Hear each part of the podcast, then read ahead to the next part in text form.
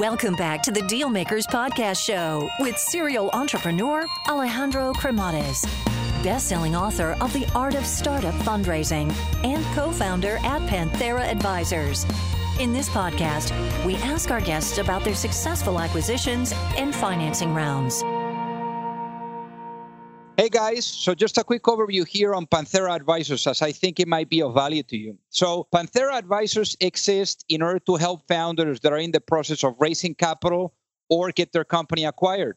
I actually started the company out of incredible frustration because during my entrepreneurial journey, which involved building, financing, scaling, and exiting companies, I could not find a resource that was founder friendly and I could not get the type of support that I was seeking. So as a result, I made a ton of mistakes along the way.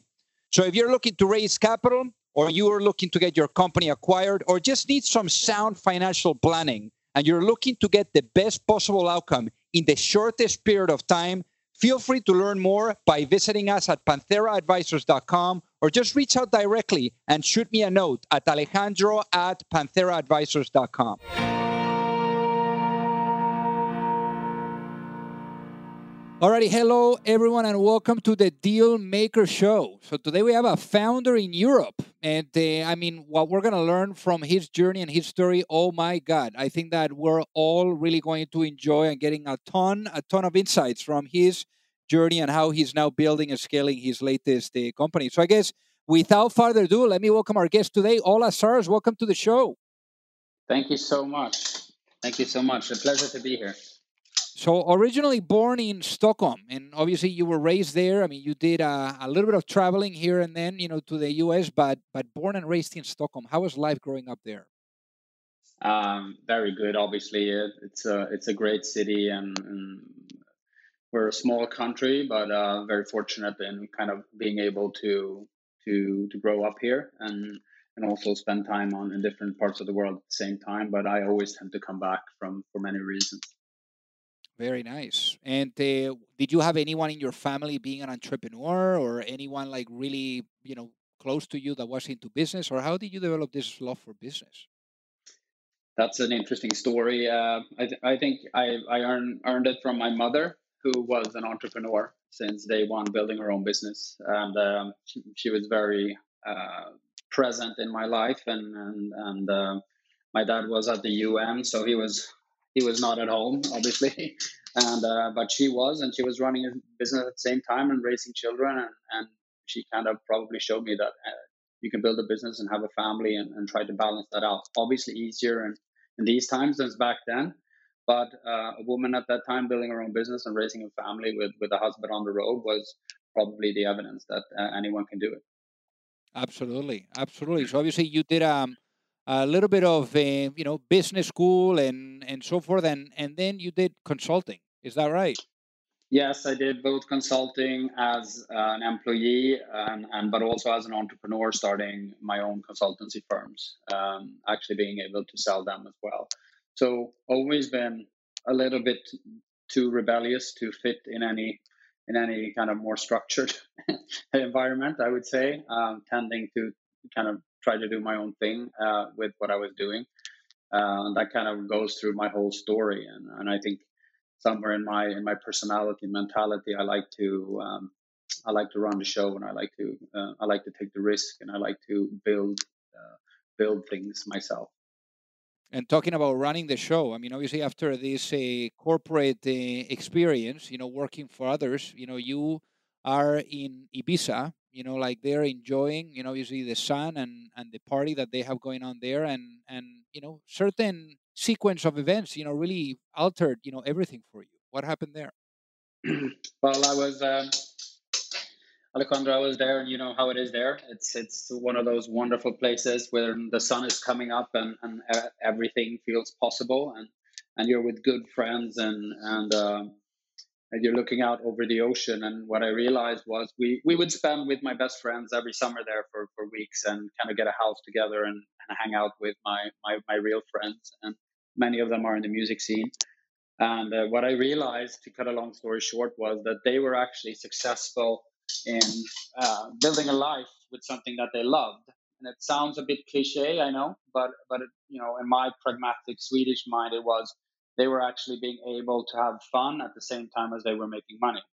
And and myself, I actually drew up a matrix which I called the SARS matrix for fun, but I still relate to it. It's fun uh, versus boring on the x-axis, and it's money out uh, versus money in on the y-axis. And obviously, the challenge in life is to be able to position yourself in, in the right hand corner, being able to, you know, uh, generate money in and having fun at the same time and kind of maximizing that equation. And, for me, that was either sports or music. And right in front of me, this was all the way back to 2007, 2008. Right in front of me at that point, having this emotional angle to it, but there was also a rational part I mean, seeing a whole market uh, that was about to change right in front of us. I mean, music was going digital. Uh, it was very clear that that was the path in terms of music production going digital, music distribution going digital, and music consumption going digital at the same time. It was only uh, at the beginning. Hence, I, I chose to move in that direction and started my first music company called Tonium, and we built the world's first pocket-sized DJ system called Pacemaker. That's amazing. So obviously, as, as, as you were pointing to, I mean, this this leads you to Tonium, and then there's an interesting pivot there too. So so all in all, I mean, before the acquisition, you know, you spent it, in about you know four years or so, like really building this. This really led into a pivot that really led into an acquisition. But I want to know, like, what was that transition from Tonium all the way to to Let's Mix? Because you also had raised some money for this. Right. So Tonium was a company that developed and distributed a platform called Pacemaker. It was a very innovative platform and very early. It, it was a platform where our idea was uh, based on the fact that the music market would be a market of abundance, meaning that any music would be available anywhere, anytime in the world. And the company that's that's able to solve for that equation, actually recommending right music to the right consumer for the right context, will win. So distribution would solve itself. Uh, kind of consumption would solve itself in terms of just uh, being able to play back all the music in the world at fingertips. But the whole recommendation and curation dilemma in that was kind of the golden nugget. So we figured out that what's the best way of building this recommendation engine or this kind of curation engine was to connect to the world of DJs, uh, which is a good connection, obviously, to, to my story from Ibiza. Uh, but the fun thing about that is DJs were called on Jamaica when they started as selectors, and their their aggregated intelligence was something that we thought would be kind of the core data set to build a recommendation engine for the future. So how do we get that intelligence aggregated? Uh, well, we build a platform to connect with the with the DJs of the world. So we developed Pacemaker, which was then before the App Store. Funny enough, believe it or not, for, for us old people. Um, and and that, that hardware product that we developed and built became a beautiful Swedish design product that which we distributed in 20 markets, but with the kind of Trojan horse intent to connect to all the music tastemakers of the world and extract their music intelligence. And then when we were to extract that music intelligence, then we were building a recommendation engine based on that intelligence. So uh, a bit pretentious, but what we were building was what we call the taste exchange marketplace for music. So fairly, fairly uh, uh, advanced thinking, a bit too early, I would summarize that. And uh, and when you add hardware to an equation in order to solve a business problem, then you add a whole new level of complexity and, and hurt, right? And I had never done hardware in my life before, and I experienced the hard way that it's way harder than you would ever expect. Got it. So then what happened next? Like how how did the pivot come about? Well, obviously we I would say we failed with uh, expanding the pacemaker hardware to to uh, to the the global success. We rolled it out in 20 markets and we sold you know tens of thousands of this amazing product but we realized that just the hardware business in itself was consuming us in the concept obviously there was a lot of software there was a software to connect to uh, music libraries. There was a software to DJ and actually mix with the music. There was a software to upload and share the DJ mix and the metadata from the DJ mix. So uh, when we when we kind of were unsuccessful with the whole concept, the ecosystem. We sold off the hardware to our uh, Korean based manufacturer, and I personally acquired the online platform, which was the world's first kind of DJ driven or tastemaker driven music service called Let's Mix. So I pivoted and acquired the online asset, uh, and I started focusing on that part of the business, which obviously was a uh, you know really really good music service. Still, in my opinion, I kind of think about it at night. I should have kept going. Let's Mix. But it was basically an upload and share platform for DJ mixes with a very strong recommendation engine. And that kind of exploded that concept, uh, and it, it, it, I started growing that small company. Um, and previously in the pacemaker concept, the Jimmy and Dre at Beats by Dre had I've been in contact, meeting them multiple times around them, trying to acquire my pacemaker business, which I wasn't able to broker with my current investors. Which is another interesting story when you're in the middle of Wired magazine with this uh, ecosystem product and everyone's talking about you and your investors think you're going to be the new apple but you you realize yourself you just it's just too complex and you need partners. But i was not able to convince uh, my current investors that bringing in the beats guys would be you know a game changer. So so that kind of was a pivotal moment for the pacemaker hardware platform. But now when running the show and owning let's mix myself i was able to re-engage and the timing was perfect because Jimmy and Dre were thinking about building building their empire around a music service, Beats Music, and kind of expanding their strategy around that. So um, that ended up with me building out Let's Mix quite quickly, but then selling Let's Mix to to Beats and turning that that concept and team into the Beats music platform. Got it. So then, so then, obviously the acquisition happens, uh, and then you start, you know, like building this division, you know, on Beats. So then, you know, what happened? Because obviously, you know, incredible, you know, like Beats, especially the outcome that they got to to Apple for three billion. So, um, so tell us about this. Uh, yes. How do I do that in a short, Swedish, boring way? Working with um, these amazing people, but in this absolutely crazy reality. Um, I'll try to summarize by us actually, against all odds, being able to develop a on-demand consumer streaming service with maybe you know a twentieth of the team that Spotify had in size and an investment in maybe you know a fifth of the time. And being able to do that under very crazy circumstances where um, where Jimmy and Andre and the team are extreme entrepreneurs and maybe structure and understanding of kind of the massive complexity of building a music service wasn't wasn't really anything they wanted to hear about. They just wanted to hear about when we were able to launch, and uh, so that was uh, an extreme learning. Uh, I love the period working with with this team and, and what they were able to do on building a you know a leading brand uh, for for mainstream America. Uh, and and the strategy of a music service being the epicenter of a of the leading music brand for for the next generation music lovers. Um, we pushed through, and I spent almost three years building that, launching that in the US, and uh, then completely worn out. Uh, you know, on a level where it was uh, a health issue.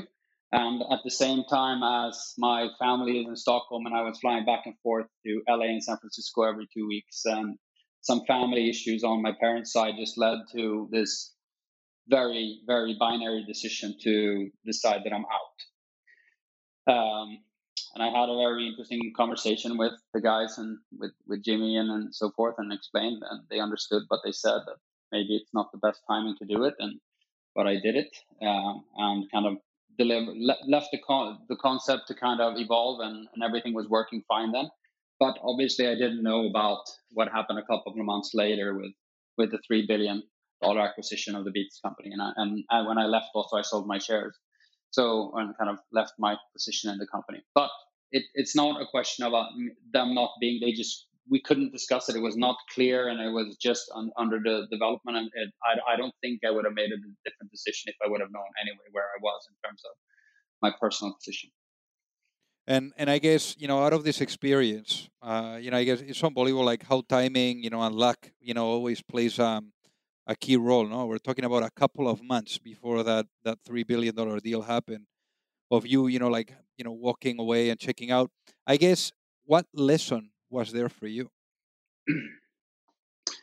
I think, um, in retrospect, um, as a person, uh, and once again, I, I think I'm not driven by my money. It's very clear, and it sounds yes, again, cliche to say that, but I'm really not. I'm driven by building building great concepts and and scaling them. And scalability is my thing, uh, and I think the learning in this uh, exercise is that um, wow, we could actually build a a music service, uh, and we started off maybe three years later in Spotify, uh, four four years later in Spotify. Um, you could build something with with so much more efficient ways if you do it later in this in the cycle of, of an industry. So, like for example, uh, what I just said, we were able to build a global streaming service with a team under 100 people. And Spotify were already, you know, up at the three to 5,000 people at that point. So that's one learning. If you look at previous companies, you can you can 5x or 10x the efficiency rate of developing something if you're doing it second or third. That's one very interesting kind of software insight and, and scalability building insight.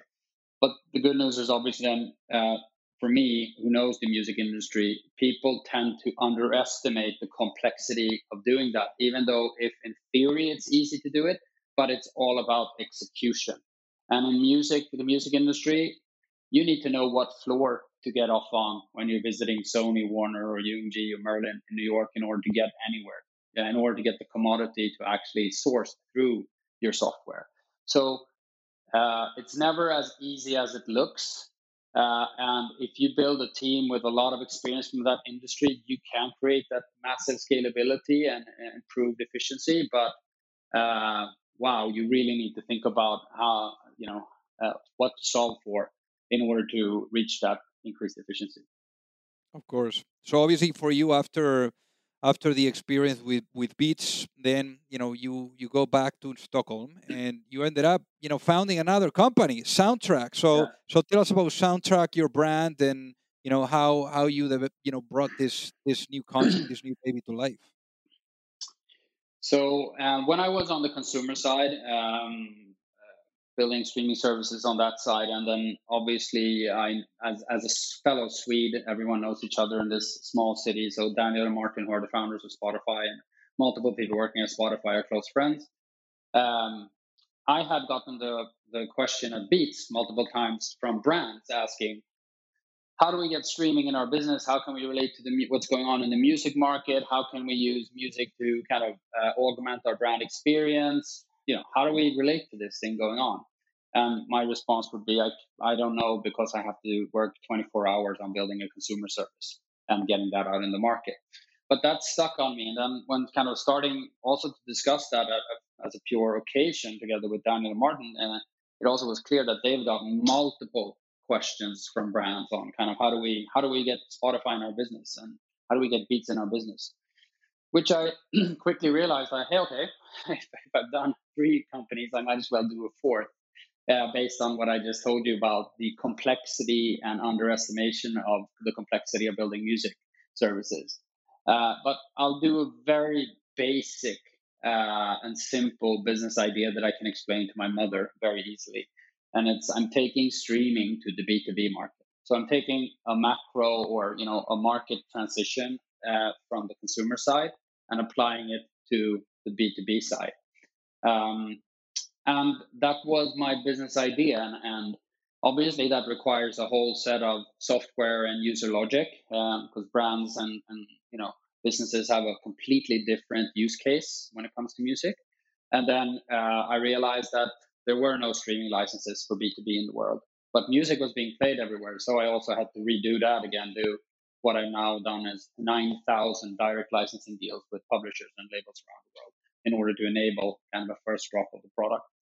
So I flew home, talked to uh, my friends uh, in Stockholm, took the money that I made from the Beats deal and put it all in the establishing of Soundtrack, and I actually invited Spotify as my co co-owner. and they came in as my co-founder of Soundtrack. So Soundtrack was a co-creation or co-founding together with Spotify that I obviously drove and and I innovated, but uh, I brought them along, uh, and there we were, 2013, with uh, the embryo of an opportunity to bring streaming to the B2B market. Very nice. So then, in terms of the business model, how do you guys make money with this? Very basic B2B SaaS, uh, but with content. So we sell bi-monthly subscriptions per location. So if you run 10 restaurants in Madrid, then you'll have one centralized account and you'll have one or two subscriptions per restaurant, depending on if you have different music in the bar or in, or in the lounge or whatnot. And then it's all about back to my initial thesis of what music, at what brand, at what time, in what context in order to achieve what experience and what type of behavior. And that's a very intriguing, fun equation that I can work with hopefully till I retire. Uh, so the the the IP aspect and the AI aspect of that scaling, you know, brand sounds around the world is very interesting um, product and intellectual challenge. I mean, music can define if you're going to keep the guests in the bar and sell another, you know, ten drinks. Uh, it can. Uh, we've actually statistically proven that it affects top line sales with around nine percent, together with McDonald's in a global study. So the right music at the right place at the right time drives business. so that's that defines a massive unlocking value potential, uh, which was the, the, core idea. If I can monetize the unlocked value between music and and brands, then I have you know a golden nugget or even even possibly a diamond. So I'm selling subscriptions in 73 markets, rolling out nine based on 9,000 direct licensing deals that no one else has on a, on a very intelligent product uh, software stack uh, that is uh, sold online primarily with a scalable SMB SaaS model. Uh, and I'm selling it with a higher margin uh, at 30 bucks per subscription a month. Very nice. And how much capital have you guys raised to date for the business? Up until date, roughly $50 million. Um, so that's what it that's just a base kind of ticket to get a streaming service up and running i would say and which i know not, that which is not trivial to to raise before you're monetizing right so absolutely that's another absolutely. that's another barrier and I know that during one of those fundraisers, you know, it was a little bit of turmoil that, you know, internal turmoil that it created, you know, the the outcome. Uh, and I know that this has led to um, to a few disagreements, you know, to say the least, mm-hmm. internally. So, would you mind, you know, sharing what happened?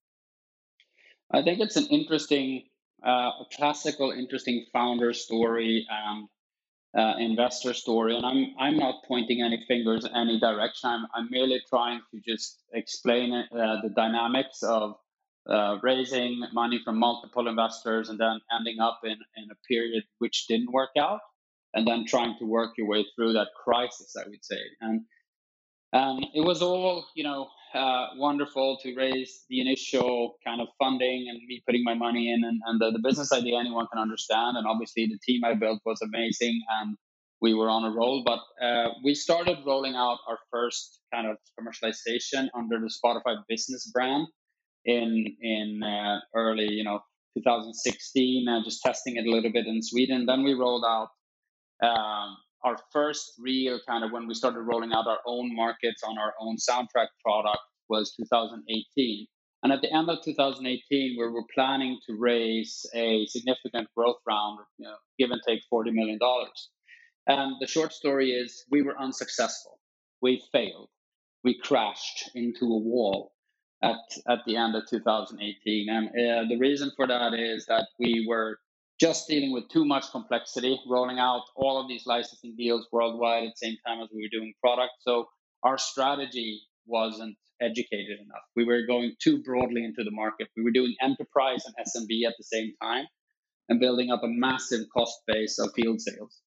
Um, so we were we were running four sales channels at the same time towards a global market with all the other complexities that comes with rolling out a a uh, software pro, uh, software company. Uh, so the short story is we were we had the wrong strategy, we had the wrong focus, we had bad dynamics in in the ownership and in the boardroom, and those dynamics hit kind of a, a peak when we unsuccess when we weren't able to close the round. We were extremely close. We were just kind of one partner away with a couple of investors to actually close that round, and that that probably would have been the worst thing that happened to the company. But 2018, we crashed. I was able to uh, establish a, uh, a, rescue package with the current investors at $10 million to kind of turn the business around. But obviously, I was questioned and scrutinized. Um, but uh, during the first half of 2019, as we were rolling out our product into the global markets, I, I was I was forced to cut 40% uh, of the cost base uh, in our company whilst keeping the growth running. And then, kind of coming out of that uh, at first half of 2019, where I felt that I was I had successfully turned the business around. Um, there was basically uh, an internal battle around the strategy and if I'm the right person to run it, and if there was someone someone else, and some opportunists, obviously, when you have that situation, maybe we're rolling out the unique platform in the world, and then some people might think that's a very valuable asset that they might put their hands on right that in that opportunity. So uh, I was very close to losing the company that I founded and, and put all my money into uh, through uh, an extremely intense governance exercise and um, strategic card game through the whole second half of the year, which I just was able to close the end of and, and kind of reset my board, uh, put myself as the chairman and CEO uh, just last month, and uh, re- refinance the company myself um, and put it get it back on track. And at the, the day after, or actually during the day that I closed it, then I got to know that we had a global pandemic as well running with with COVID, which obviously affected the company. So uh, it's not easy to build to build companies in the music space for sure. Well, it's not easy to build any kind of company, no. Ola, but uh, no. but it's amazing. So I guess so I guess from this experience, you know, especially for the folks that are listening, what kind of advice would you have for them as they're looking at, you know, like maybe bringing on people into the business that you know mm-hmm. is going to affect, you know, the corporate uh, structure or the corporate governance, and and what are some of the things that they should be looking at? I think from my personal experience, there is. I mean, I'm not a control freak, uh, but I probably should be much more aware of uh, my position from a governance perspective, and I've learned that to really look at where the power is of decision making.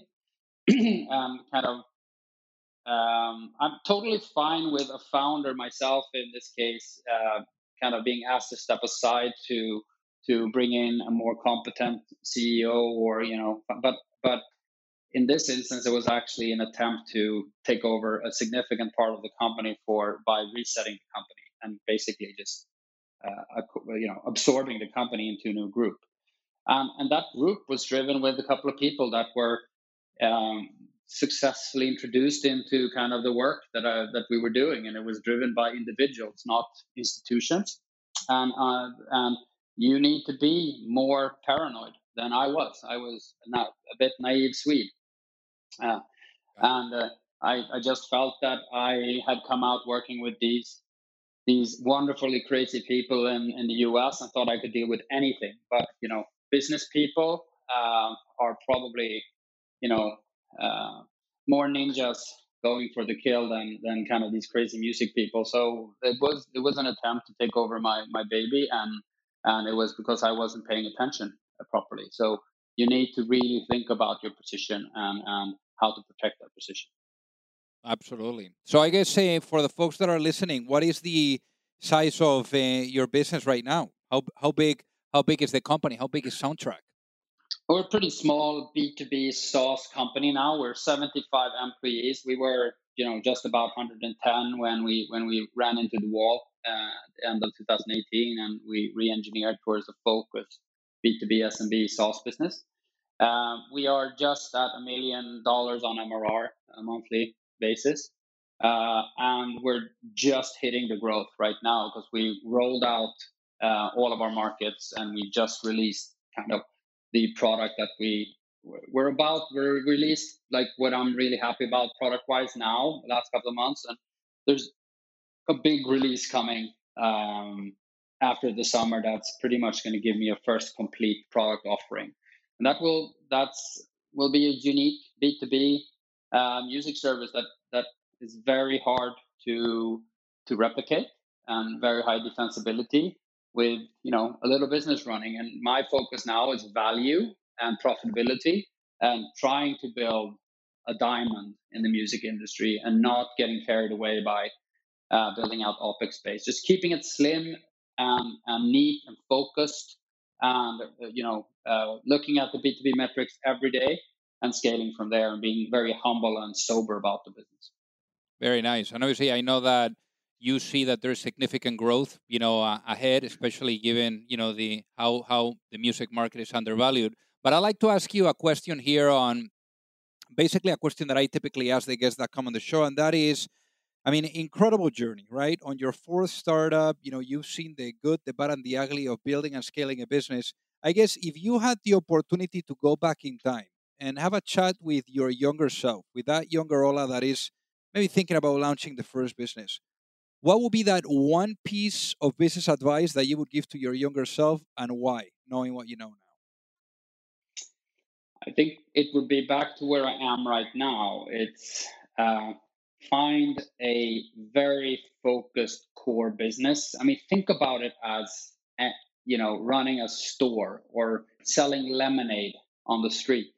You buy a commodity, you mark it up, and you sell it at a, at a margin in some type of context, software. It's that basic. And if you don't have the answers to where am I going to source the lemonade, at what cost, what is the willingness to pay for my lemonade, what will that lead to in terms of margin, and what's the volume and the setup that I have. These basic, basic business principles. Uh, and then obviously I didn't know how complex. I know it was going to be hard and you know a bumpy ride going into the music industry. I wasn't that naive, but I, as I said previously, I think if I would have stayed focused on Let's Mix, it wouldn't have been as interesting and fun and learning the learning curve of selling to Apple and everything and co-founding with Spotify and everything I've done. But I honestly think that if I would have stayed laser focused on the Let's Mix idea, that would have turned into a massive business. So Very the nice. learning is uh, find the basic business idea, and when you have it, don't get carried away. Focus on the economics of that, and you can pretty easily, if you're, you know, somewhat intelligent, figure out if there is economics in what you're doing or not. Very profound, Ola. And for the folks that are listening, what is the best way for them to reach out and say hi? Uh, well, you can email me on on um, uh, ola at soundtrackyourbrand.com or uh, ping me on Twitter or, or LinkedIn or whatever. I'm, I'm very try to answer everything and you know kind of connect with people in all types of industries. So uh, as, as long as I have time and and uh, and I'll I'll try to respond and happy to talk to anyone about any type of topics. Amazing. Well, Ola, thank you so much for being on the Deal Maker Show today. Thank you for having me. It was a it was a pure pleasure and and uh, really love the stuff that you're doing. So um, I'm honored to be on the show, Alejandro. If you like the show, make sure that you hit that subscribe button. If you could leave a review as well, that would be fantastic. And if you got any value, either from this episode or from the show itself, share it with a friend. Perhaps they also appreciate it. So also remember that if you need any help, whether it is with your fundraising efforts or with selling your business, you can reach me at alejandro at pantheraadvisors.com. You've reached the end of another episode of the Dealmakers Podcast. For free resources and materials, head over to alejandrocremades.com. Thank you for listening and see you at the next episode.